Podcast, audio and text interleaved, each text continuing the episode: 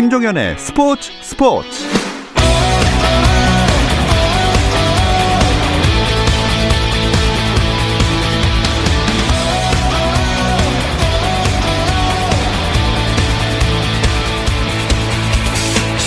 스포츠가 있는 저녁 어떠신가요? 아나운서 김종현입니다. 오늘 하루 스포츠계를 돌아보는 스포츠 타임라인으로 김종현의 스포츠 스포츠 출발합니다.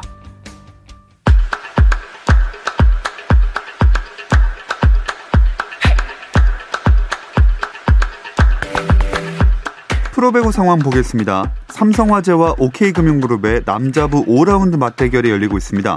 삼성화재가 새롭게 합류한 마테우스를 필두로 반등할 수 있을지 주목되는 가운데 3위로 밀려난 OK금융그룹도 반전을 노리고 있는데요. 자, 세트 스코어 1대1 3세트입니다. 11대 8 OK금융그룹이 삼성화재의 석점 3세트에 앞서 있습니다. KBL 프로농구 코트에서는 서울 SK가 인천 전자랜드를 상대로 홈 경기를 갖고 있습니다. SK는 연패 후 승리, 다시 연패의 사이클이 반복되면서 하위권으로 내려앉았지만 주말 연전을 1승 1패로 마치면서 전자랜드를 상대로 2연승을 노리고 있습니다. SK가 81일 만에 2연승을 노리듯 전자랜드 역시 모처럼 2연승에 도전하고 있는데요. 현재 4쿼터 2점 차로 팽팽한 승부입니다. 63대 61, 전자랜드가 63득점을 올렸습니다. 프로축구 K리그 진출설이 흘러나왔던 이승우가 포르투갈 프로축구 1부 리그 포르티모넨스로 임대 이적합니다. 포르투갈 리그 사무국은 겨울 이적 시장 마감과 함께 이승우의 포르티모넨스 이적 서류가 접수됐다고 밝혔는데요. 앞서 포르투갈 매체 헤코르드 등이 이 소식을 전하면서 이승우는 이번 시즌 종료까지 임대로 뛰며 계약에는 완전 이적 옵션이 포함되어 있다고 보도했습니다. 한국 프로야구의 새로운 흥행 카드로 등장한 유통 라이벌 맞대결이 2021 시즌 KBO 리그 서막을 엽니다. KBO가 KBO 정규 시즌 경기 일정을 발표했는데요. 개막은 예정대로 4월 3일 전국 5개 구장에서 일제히 열리고 롯데와 신세계가 개막전에서 맞붙는 가운데 잠실에선 기아 대 두산, 창원에서 LG 대 NC, 수원에서 한화 대 KT, 고척에서 삼성과 키움의 2연전으로 진행됩니다. 김학범 감독이 이끄는 올림픽 축구대표팀이 프로팀과의 4차례 연습 경기에서 전승을 거두고 새해 첫 소집 훈련을 마무리했습니다. K리그1 포항을 3대1로 성남FC를 4대0으로 수원FC를 2대1로 꺾었던 올림픽 대표팀은 제주 서귀표 강창학공원 종합경기장에서 열린 K리그2 대전과의 연습 경기에서도 6대1로 대승을 거두고 2021년 첫 훈련을 기분 좋게 끝냈습니다. 미국 프로농구 NBA에서는 디펜딩 챔피언 LA 레이커스가 시즌 첫 연패 뒤 연승으로 반등하며 선두 추격에 박차를 가했습니다. LA 레이커스는 애틀랜타 호크스를 107대 99로 꺾었는데요. 앤서니 데이비스가 25득점, 르브론 제임스가 21득점 9어시스트 7리바운드를 올려 팀 승리에 앞장섰습니다. 이로써 시즌 16승 6패를 쌓은 레이커스는 서부 컨퍼런스 선두 LA 클리퍼스와 0.5경기 차 3위에 자리했고 2위 유타 제조와는 승차가 없어졌습니다. 휴스턴 로키츠는 오클라호마 시티 선더를 136대 106으로 이기고 6연승을 내달렸습니다.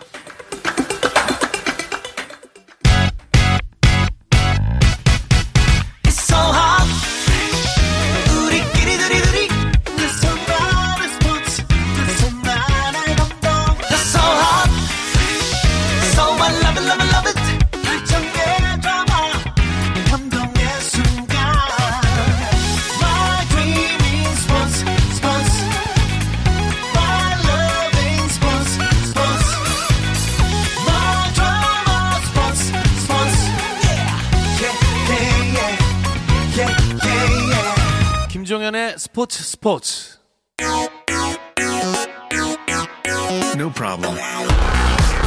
화요일 저녁에는 이 두 분과 함께하고 있죠. 정 PD와 김 기자, 정현호 KBS 스포츠 PD, 중앙일보 김지한 기자 나오셨습니다. 안녕하세요. 안녕하세요. 자, 배구 이야기로 먼저 시작을 해보겠습니다. 시즌 후반으로 가면은 어, 고춧가루 부대 이런 거 조심해야 되는데 이번 시즌도 예외는 아닌 것 같죠? 네, 지난주에 제가 현대캐피탈 이야기하면서 이 팀한테 잘못 걸리면은 올해 쉽지 않을 거다. 네. 이렇게 제가 말씀 한번 드렸는데 네. 어, 한 주 사이에 또 한 팀이 더 늘어난 것 같아요. 그렇죠. 지금 여자부의 그 현대건설이 어, 지난 주 말에 흥국생명을 상대로 3대 2로 네. 어, 승리를 거두면서 올 시즌에 지금 전적만 놓고 보면은 그 흥국생명의 또 다른 이 새로운 천적으로 등장한 것 같은 예, 그런 어떤 모습을 보였고 네. 현대캐피탈도 지난 주말에 우리카드를 상대로 3대 2로 예, 또다시 저 승리를 거두면서 또한 음. 번에 또 고춧가루 고춧가루 부대 네. 역할을 했죠. 현대 그룹의 승리인 것 같습니다. 남녀에서 각각. 네. 네. 이 경쟁팀 간의 맞대결도 물론 당연히 중요하지만 이렇게 잘 나가다가 하위권 팀의 발목 잡히면 타격이 클 수밖에 없거든요. 그렇죠. 특히 남자분은 순위들이 지금 1위부터 5위까지 다닥다닥 붙어 있습니다. 1위 대한항공이 50 승점 50점인데 2위 KB가 47.3점 차고 그 밑에 OK금융그룹이 43점. 4점 차밖에 나지 않고 우리 카드랑 승점 1점 차 5위에 차 있는 한국전력도 승점 39점이기 때문에 언제든 올라올 수 있고 이 점에서 봤을 때 다시 한 번 더 이 현대캐피탈이 킹메이커 역할을 할 수 있을 것 같은 게 상대 전적이 좀 재밌어요. 어, KB 손해보험 상대로는 오전 전패로 현대캐피탈이 다 졌거든요. 네. 그런데 우리카드 상대로는 4승 1패입니다. 그리고 또 OK금융그룹 상대는 또 4전 전패예요. 아, 네. 이러다 보니까 이제 우리 카드 입장에서는 약간 그 현대캐피탈이 원망스러울 수도 있겠죠. 아, 왜 우리만 같고? 그러니까 진짜 이 현대캐피탈 상승세가 시즌 후반에 큰 변수가 되고 있습니다. 네, 최근 6경기 성적만 놓고 보면은 4승 2패, 어, 거의 이제 상위권 팀 못지 않은 그런 어떤 성공, 성적을 내고 있고요. 어, 말씀해 주셨던 대로 뭐 우리 카드를 상대로는 4승 1패, 또 한국전력을 상대로도 2승 2패 아주 성적이 괜찮거든요. 네. 특히나 그 최근에 어, 문성민 선수가 또 팀에 합류를 그렇죠. 복귀를 해서 합류를 하면서 어, 우리 카드전 같은 경우에는 5세트까지 풀타임 활약을 했습니다. 음. 그러니까 부상 복귀 이후에 처음으로 5세트까지 이 경기를 하는 그런 어떤 모습을 보였고 이 경기에서 또 특히나 이 고비 때마다 이 베테랑의 어떤 그런 역할, 클러치 역할을 아주 훌륭하게 소화해내면서 팀 승리를 이끌었기 때문에 앞으로의 이 문성민 선수가 또 가세한 이 현대캐피탈 조금 더 강해지지 않을까 그렇게 지금 예상이 됩니다. 네. 자, 현대캐피탈도 그렇고 삼성화재 같은 경우에는 그 새 외국인 선수 마테우스가 빠르게 적응을 하고 있어서 이것도 다른 팀들에게 또 위협이 되겠어요. 그렇죠. 이 사실 기존의 외국인 선수였던 이 바르텍 선수에게 좀 아쉬웠던 점이 있다면은 외국인 선수치고는 좀 서브가 약하다는 점 그리고 음. 이제 그 토스를 받아서 올라갈 때 스텝이 이제 기존 선수들하고 좀 호흡이 안 맞는다는 문제가 있었는데 이 마테우스 같은 경우는 작년에 KB 손해보험에서 뛰었기 때문에 한국 무대 그 특히 그 토스의 질 같은 것들을 굉장히 적응이 빠르고 서브에 있어서도 약간 소위 말해서 영점을 잡은 듯한 음. 그런 경기력을 보였기 때문에 아무래도 이제 또 하나의 어, 고춧가루 부대 천병을 될수될수 있을 것 같아요. 자 그리고 그 삼성화재가 오늘 OK금융그룹이랑 경기를 펼치고 있죠. 네. 네, 지금 현재 세트 스코어 1대 1이고 3세트 현재 OK금융그룹이 16대 13으로 리드를 하고 있는데 어, 지금까지는 어, 마테우스 삼성화재 마테우스 선수가 20득점 음. 그리고 신장호 선수가 12득점을 현재 기록을 하고 있고요. 음. 한국전력에서는 펠리페 선수 22점, 송명근 선수가 16점 이렇게 쌍포가 아주 고른 활약을 어, 펼치고 있습니다. 1, 2세트 모두 지금 듀스까지 갔거든요. 예. 3세트도 지금 뭐 13, 13대 10이니까 오늘 이 경기도 약간 풀세트로 갈 것 같은 고춧가루 위용을 볼 수 있을 것 네. 같습니다. 네. 약간 그렇게 되길 바라시는 것 같은 느낌이 드네요. 스포츠가 또 그래야 재밌으니까. 네, 그렇죠. 네, 맞습니다. 자, 다시 이제 남자부 얘기는 여기까지 하고 여자부로 가서 아까 얘기했던 그 최하위 현대건설 변수 얘기도 해봐야겠죠. 예, 아무래도 올 시즌에 흥국생명의 대항마가 어디일까 얘기할 때 뭐 GS가 될 수도 있고 기업은행이 될 수도 있고 현대건설이 대항마가 될 거라는 생각은 사실 아무도 안 했을 거예요. 그렇죠. 네. 이제 또 이제 그렇게 생각하면서 현대건설의 전력을 저희가 좀 찾아봤더니 한 명한 한 명을 떼어놓고 보면은 나쁘지 않아요. 당연히 이제 지난 시즌 정규리그 1위니까 음. 황민경, 정지윤, 고예림의 루소 또 양효진 선수까지 있으니까 나쁘지 않은 경기력 경기력이라는 점에서는 어떻게 보면은 이번 시즌에 최하위에 있는 점이 오히려 더 의아할 수도 있겠다는 생각이 들더라고요. 그러니까 현대건설이 또 잡, 그 흥국생명 잡았던 경기 같은 경우에는 좀 뭐 번외 얘기기는 네. 하지만요. 네. 이 경기를 그 생중계했던 그 KBS N 스포츠가 당시 그 프로배구 역대 정규리그 최고 시청률을 기록을 맞습니다. 했다고 해요. 어. 예, 5세트 같은 경우에는 특히나 또 더 시청률이 순간 시청률이 예, 예, 그게 많이 올라갔다고 하고요. 케이블 가구 시청률 2.31%를 아 케이블에서 어, 2%가 진짜 많이 나온 거 진짜 많이 나온 거죠. 상당히 많이 나온 거죠. 네. 그만큼 지금 이 현대건설이 뭐 고춧가루 부대뿐만 아니라 그렇죠. 그런 어떤 이 V리그 여자부의 이 판도를 좌우할 수 있다. 음. 그런 어떤 가능성을 보여줬다고 볼 수 있겠죠. 네.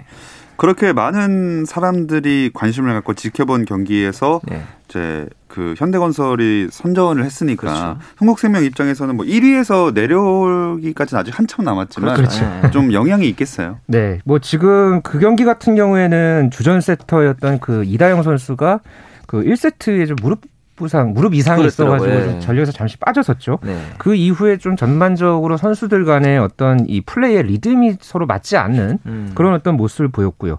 어, 이 경기에서 그 또 외국인 선수 이 브루나 선수가 어, 나오기는 했습니다만은 네. 9득점을 기록을 했고 아직은 조금 더 이 시간이 필요해 보이는 음. 적응할 그런 어떤 좀 시간이 좀 더 필요해 보였던 그런 어떤 모습이었기 때문에 어, 일단 이번 경기를 또 계기로 해서 음. 조금 더 어, 어느 정도 좀 팀을 다져야 하는 그런 어떤 좀 숙제를 안게 됐습니다. 네.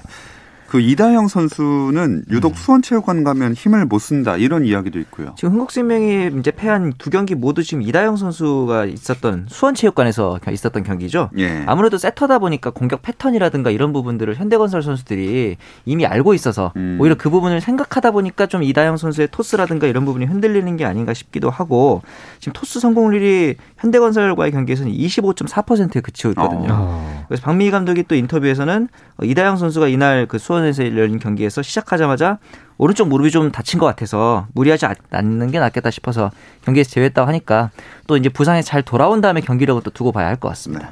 이래저래 이다영 선수가 이번 시즌에 마음고생이 좀 많을 것 같아요. 네, 지난달 26일에 GS 칼텍스와의 경기가 끝난 뒤에 음. 이그 당시에 그 수훈 선수로 이다영 선수가 인터뷰를 했는데 네, 그렇죠. 당시에 그 인터뷰를 하다가 조금 그 우는 모습이 당시에 예. 보였었죠. 어, 그러고 나서 당시에 그 이숙자 해설위원이 그 관련해서 조심스럽게 물었는데 그때 딱 그 이다영 선수가 좀 한동안 말을 잇지 못하고 좀 음. 눈물을 음. 어, 이제 흘렸던 그런 어떤 모습이 보였었죠. 그러면서 그 동안에 뭐 자신감이 떨어지고 잘 안 됐는데 재영이도 도와주고 연경원이도 도와줬는데 미안해서 많이 눈물이 났다. 음. 이렇게 얘기를 했습니다. 네. 그 동안에 뭐 여러 가지로 뭐또 워낙 또 흥국생명이 또 많은 관심을 받는 팀이잖아요. 그렇죠. 그런 상황에서 여러 가지로 심적으로 큰 부담을 느낀 것은 좀 분명해 보였던 그런 장면이었습니다. 거기다가 이 세터가 갖는 부담감도 무시하지 못할 거예요. 뭐 다들 시즌 전부터 어우흥이다 어우흥이다 하면서 네. 잘해야 본전이다라는 좀 부담감도 있었을 거고 거기다가 최근에 터졌던 뭐 SNS 이슈라든가 이런 부분들이 분명 이다영 선수의 정신력에 좀 영향을 미쳤을 거라고 보거든요. 네. 하지만 또 이제 흥국생명 입장에서는 그나마 다행일 수 있는 게 정규리그에서 이런 사- 시행착오를 좀 겪으면서 내실을 다진다면 앞으로 있을 플레이오프라든가 음. 어, 이런 챔피언 결정전에서 좀 더 성장하는 계기가 되지 않을까 싶기도 하고 아직까지는 좀 힘들어 보이긴 하는데 만약에 올해 열림, 올림픽이 또 열린다면 예. 이제 국가대표 선수들 간의 호흡을 맞추는 데 있어서도 어, 이번 경험이 좀 좋은 자산이 되지 않을까 싶기도 합니다. 확실 한 거는 이다영 선수가 뭐 V리그 현재 최고의 세터로 아, 꼽히고 그렇죠. 있잖아요. 네. 그러다가 지금 국가대표 세터이기도 하고 해줘야죠. 예. 네, 그런 앞으로 더 큰 역할을 할 선수이기 때문에 어, 이런 어떤 부담감을 훌훌 털어내는 그런 음. 어떤 모습을 과- 통해서 한 단계 더, 뭐 몇 단계 더 성장하는 그런 네. 어떤 계기가 됐으면 하는 그런 그렇죠. 또한 명의 팬으로서 아, 네. 네, 그런 좀 이야기를 해봅니다. 네, 더 단단해지는 모습 기대해 보겠습니다. 네. 어쨌든 여자분은 그 최하위 현대건설이 이 순위 경쟁에 칼자루를 쥐고 있다 이렇게 봐도 되겠어요. 네, 지금 그 상위권 경쟁하는 팀들한테 특히나 이 현대건설이 한층 더 이 고춧가루를 뿌릴 가능성이 커진 그런 상황이거든요. 음. 이 양효진 선수도 이 흥국생명전이 끝난 뒤에 아, 앞으로 팀 분위기가 좀 바뀔 것 같다 음. 이런 또 기대감을 드러내는 멘트를 하기도 했고요. 네. 어, 현재 그 V리그 여자부 2위에 올라 있는 GS 칼텍스를 상대로도 이 현대건설이 강한 모습을 맞아요. 보여줬습니다. 앞으로 앞서서 이 네 차례 맞대결에서 2승 2패 아주 팽팽하게 맞섰거든요. 네. 예, 상위권 팀들에게 상당히 강한 면모를 많이 보여왔던 이 현대건설이었기 때문에 앞으로 이 남은 경기에서 어, 얼마만큼 또 이 현대건설이 좀 더 강한 어떤 전력을 드러낼지 한번 지켜봐야 되겠습니다. 근데 이 현대건설이 봄 배구할 가능성은 있긴 있는 건가요? 뭐 이제 산술적으로 마지노선이라고 볼 수 있는 3위를 노려야 되겠죠. 3위 도로공사와의 승점이 11점 차입니다. 그래서 이론적으로 가능하긴 한데 이 3, 4, 5위 간의 승점 차가 좀 적기 때문에 어려운 건 사실이에요. 음. 그래서 현대건설이 봄백을 하기 위해서는 제가 보기엔 필요한 게 양효진 선수가 있는 중앙 공격은 확실히 순위권이거든요. 그런데 좌우 공격진이 조금 다른 팀들에 비해서 약하다는 생각이 드는데 그 전까지 현대건설을 잘 이끌고 갔던 건 이다영 선수가 이 토스의 스피드라든가 높이가 좋기 때문에 양효진을 포함해서 이제 공격진들을 잘 살렸었는데 이 이다영 선수의 공백을 어, 김다인 그리고 이 이나연 세터가 좀 잘 메꿔야 현대건설이 좀 분위기를 추스르는 데 도움이 되지 않을까 싶긴 합니다. 네. 이 봄 배구 마지막 티켓은 3위부터는 박빙이죠. 네, 현재 도로공사가 사, 승점 31점으로 3위에 올라 있고요. 밑에 어, 지금 4위 IBK 기업은행이 승점 28점, 그리고 5위에 올라 있는 KGC 인삼공사가 승점 25점. 그렇죠. 어, 각각 지금 순위마다 승점 3점씩의 차이가 있습니다. 음. 어, 현재 팀당 한 8경기에서 9경기씩 지금 남겨놓고 있기 때문에 끝까지 이 순위 싸움은 어, 봐야 될 것 같습니다. 자, 앞으로 한 주간 주목해 볼 만한 매치업 짚으면서 배구 이야기 마무리하겠습니다. 한국생명이 지금 한 경기에서 이제 현대건설에게 일격을 당했는데 5일에 다시 이제 또 전통의 라이벌을 할수 있는 GS를 또 만나게 되죠. GS 입장에서도 지금 경기력이 그렇게 좋은 편은 아니거든요. 강소희라든가 어, 권민지라든가 선수들 부상도 많고 그래서 양 팀 다 약간의 분위기 전환이 필요하다는 점에서는 이번 어, 클래식 매치가 또 재밌을 것 같습니다. 네. 그리고 남자부 같은 경우에는 당장 내일부터 빅매치들이 있거든요. 그렇죠. KB손해보험과 대한항공이 맞대결을 치르고요. 네. 또 모레는 한국전력과 현대캐피탈, 음. 이른바 신영석 더비. 아 그렇죠. 네. 네. 네. 그리고 주말에는 대한항공과 OK금융그룹의 경기. 그러니까 음. 선두권 싸움이 굉장히 또 치열하게 전개가 되고 대한항공은 있는 2, 3위를 상황에서 연달아 만나게 그렇죠. 그렇게 지금 되고 있어서 네. 이 다음 주 이 시간에 저희가 뭐 여러 가지 이야기를 다뤘을 때 이 순위 싸움이 어떻게 또 전개가 됐을지 음. 뭐 저희 입장에서는 이야기가 한층 풍성해져서 음. 그럴 것 네, 같아요. 네, 아이템 고민 없이 네, 지켜보기만 하면 될 것 같습니다. 네. 남자분은 최소 한 팀은 바뀐다 순위가. 아, 맞아요. 네. 네, 그렇게 될 것 같습니다. 자, 배구 외에도 스포츠 팬들의 눈길을 모았던 스포츠 이슈들 더 짚어볼 예정인데요. 이 이야기 잠시 쉬었다 와서 나눠보겠습니다.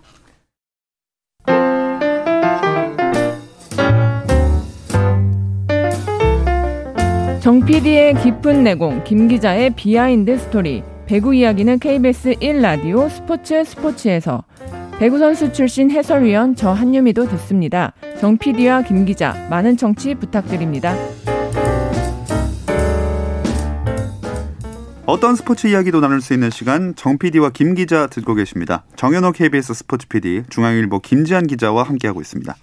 우리나라 프로야구는 어제부터 스프링 캠프 시작됐는데 네. 미국 메이저리그는 언제부터인가요? 어, 우리나라 시간으로 2월 18일에 이제 메이저리그 스프링 캠프가 공식 개막을 하고요. 정규 시즌 같은 경우에는 4월 2일에 개막하는 것으로 일단 초안이 나왔습니다. 네. 그런데 이제 아무래도 코로나19가 미국에서 여전히 좀 감소하지 않고 있으니까 사무국에서는 개막 연기를 어, 선수 노조에게 요청을 했는데 선수 노조에서는 이렇게 되면 뭐 경기 수가 줄어들 수도 있고 선수들의 수입이 줄어들 수도 있다 보니까 거부를 했어요. 그래서 어, 작년처럼 시작 전부터 약간 메이저리그 판도가 좀 불안불안한 상태입니다. 자, 이런 상황을 보니까 양현종 선수에게 참 시간이나 이런 상황이 녹록치 않다 이런 걸 알 수가 있겠네요. 네, 지금 스프링 캠프 개막일이 2월 18일이니까 음.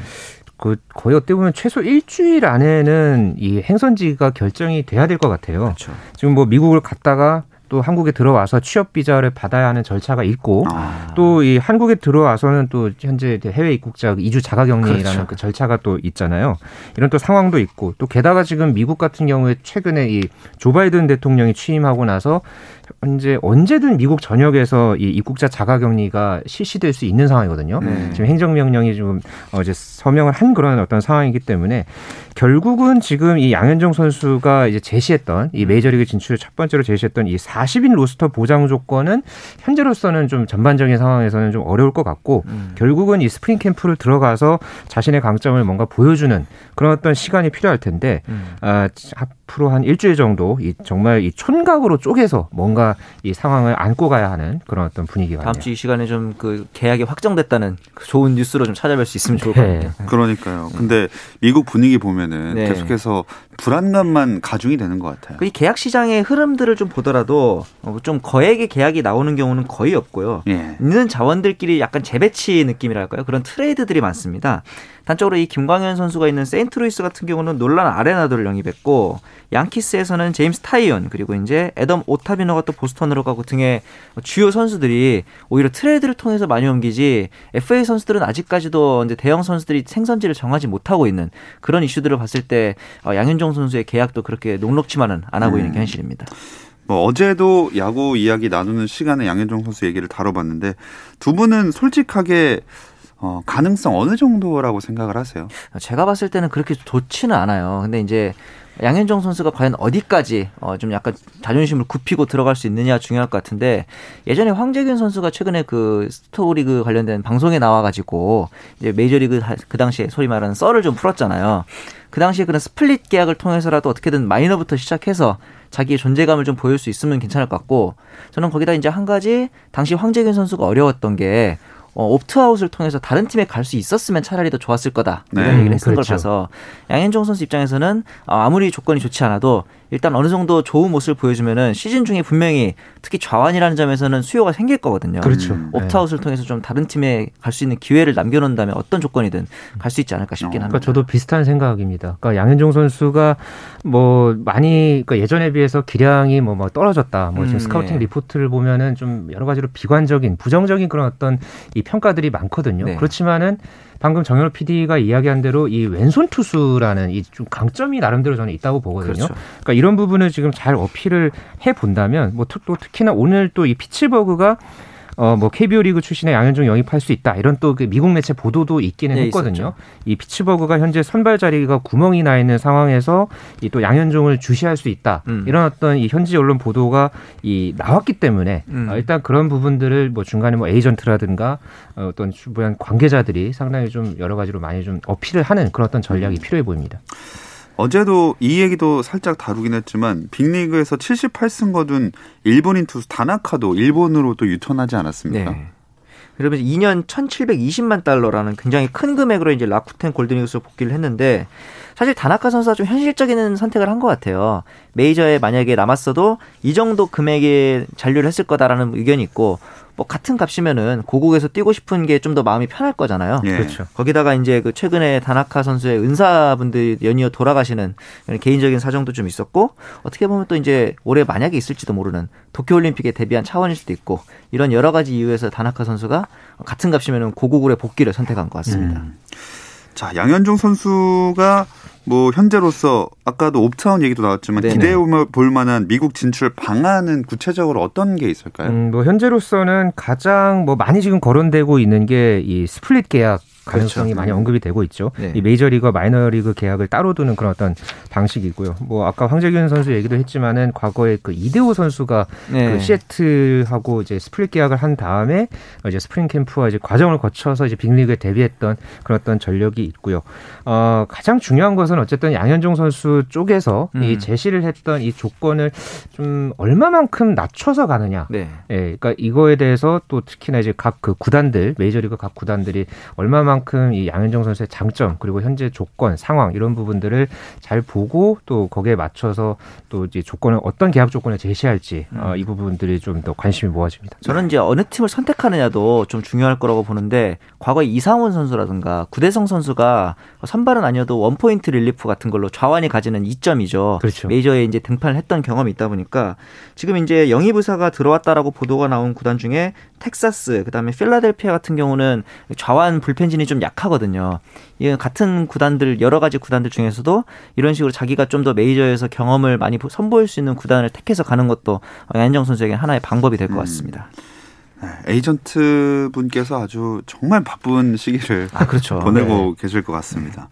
그나저나 류현진 선수랑 김광현 선수도 서서히 출국 준비해야겠네요. 네, 류현진 선수는 내일 출국을 합니다. 지난해 10월 초에 귀국을 해서 어, 약 한 네 달 정도 이제 국내에 머물다가 어, 이제 미국으로 이제 돌아가는 상황이 됐고요. 네. 어, 토론토 구단의 현재 투수와 포수 훈련 일정이 오는 18일에 이 미국 플로리다주 더니든에 모여서 훈련을 한다고 해요. 어, 여기에 맞춰서 현재 류현진 선수가 체력을 많이 끌어올린 것으로 알려져 있고요. 어, 김광현 선수 같은 경우에는 부산에서 훈련을 한 뒤에 친정팀인 SK 와이번스에서 어, 제주에서 이 어, 같이 동료들과 함께 훈련을 하고 어, 이달 10일에서 뭐 14일 그 사이에 이 출국을 할 예정이라고 합니다. 이 세인트루이스 구단 같은 경우에는 어, 이달 중순까지 어, 이제 스프링 캠프가 열리는 이 미국 플로리다주 주피터로 네. 이 모일 것으로 지시를 한 상태이기 때문에 여기에 맞춰서 김광현 선수도 몸을 끌어올릴 것으로 그렇게 보여집니다. 네. 김광현 선수 같은 경우에는 SK 캠프에서 훈련했는데 그게 역사상 SK 캠프에서 훈련할 수 있는 마지막이 돼가지고 아, 예, 좀 맞아요. 그렇겠네요. 아직은 이제 뭐 유니폼이라든가 팀 이름이 바뀌진 않았으니까 어색하진 않을 텐데 만약에 이제 김광현 선수가 이번 시즌 끝내고 어, 내년 시즌에도 뭐 SSG라든가 예. 신세계라든가 그 팀에 가서 훈련을 하게 되면 그때는 진짜 어색한 예, 팀 컬러도 분명히 바뀔 테니까요. 그렇죠. 그때도 좀 아는 선수가 있다고 하더라도 다른 팀에서 만나는 것 같은 기분이 들 것 같긴 음, 합니다. 친정인데도 좀 친정이 아닌 것 같아요. 네. 그래도 새 팀이라 오늘 커피도 쐈다는데 아, 김광현? 선수도 마셨을까요? 그랬지 않았을까 싶습니다. 100잔을 돌렸다고 안 그래도 예, 기사를 네, 통해서 신세계 측에서. 네. 자, 어쨌든 김광현 선수 소속 팀인 세인트루이스 카디널스가 콜로라도 로키스랑 1대5 트레이드를 공식 발표했어요. 네, 그 류현진 선수의 천적으로 불렸죠. 그렇죠. 이 삼루수 놀런 아레나도가 세인트루이스를 갔고요. 반대로 세인트루이스가 이 콜로라도 로키스에게 이 왼손 투수 오스틴 곰버 또 이 우완 이 토니 로시, 제이크 소머스, 내야수 마테우 길, 엘레우리스 몬테로 이렇게 다섯 명을 내주는 1대5 트레이드가 이제 네. 단행이 됐고요. 또 특히나 이 세인트루이스는 또 아레나도 의 연봉이 워낙 또 이 높기 때문에 그렇죠. 예, 거기에 대한 어떤 지원을 위한 이 현금 5천만 달러를 함께 받을 음. 예정이라고 합니다. 2021년에 그러니까 올해 1,500만 달러 네. 그리고 나머지 2천만 달러는 추후에 분할 지급할 그런 음. 예정이라고 하네요. 김광현 선수에게는 큰 힘이 되겠어요. 이 콜로라도 언론에서 역사상 가장 멍청한 트레이드라고 했을 정도로 여전히 아레나도 선수는 예. 어, 훌륭한 삼루수거든요. 단지 콜로라도가 지금 우승권이 아니기 때문에 salary dumping의 목적으로 아레나도를 내보낸 것이기 때문에 음. 지금 작년에 수비 1위입니다. 세인트루이스가. 단 반면에 타선은 좀 허약한 편이었는데 최고의 수비력에다가 이제 여전한 장타력을 보유한 아레나도를 이제 지원받았기 때문에 큰 도움이 될 것 같습니다. 네.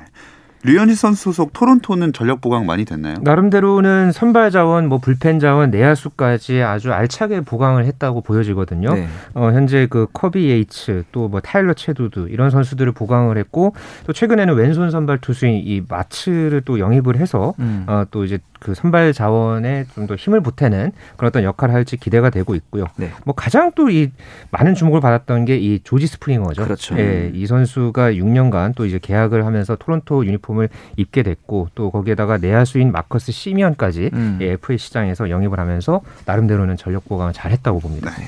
마지막으로 최지만 선수랑 추신수 선수 근황도 살짝 들어보겠습니다. 최지만 선수는 조금 이제 구단과 이슈가 있었죠. 연봉 조정 신청을 했는데 이 신청하는 과정에서 SNS로 또 부- 구단에게 있어서 불만을 토로한 아하. 듯한 어, 사진을 하나 올렸거든요. 이제 구단이 거짓말을 하고 있다는 뉘앙스였는데 참고로 템파베이는 185만 달러, 최지만 선수가 245만 달러이기 때문에 어, 격차가 제법 있는 편이에요. 하지만 이제 최지만 선수에게 좀 긍정적인 이슈라면은 템파베이가 최근 다섯 번의 연봉 조정에서 모두 졌다는 거. 아하. 이 점을 봤을 때는 최지만 선수가 좀 유리한 계약을 따낼 수 있을까, 있지 않을까 싶은데 이어서 추신수 선수 같은 경우는 두세 개 정도의 팀이 접촉 중이긴 하지만 네. 아직까지는 뭐 국내 복귀라든가 음. 어떤 마이너 계약 이런 것까지는 생각을 하지 않고 있다고 합니다. 네. 자, 정 PD와 김 기자 여기서 마치도록 하겠습니다. 정현호 KBS 스포츠 PD, 중앙일보 김지한 기자 두 분 고맙습니다. 감사합니다. 감사합니다. 내일도 별일 없으면 꼭 좀 들어주세요. 김종현의 스포츠 스포츠.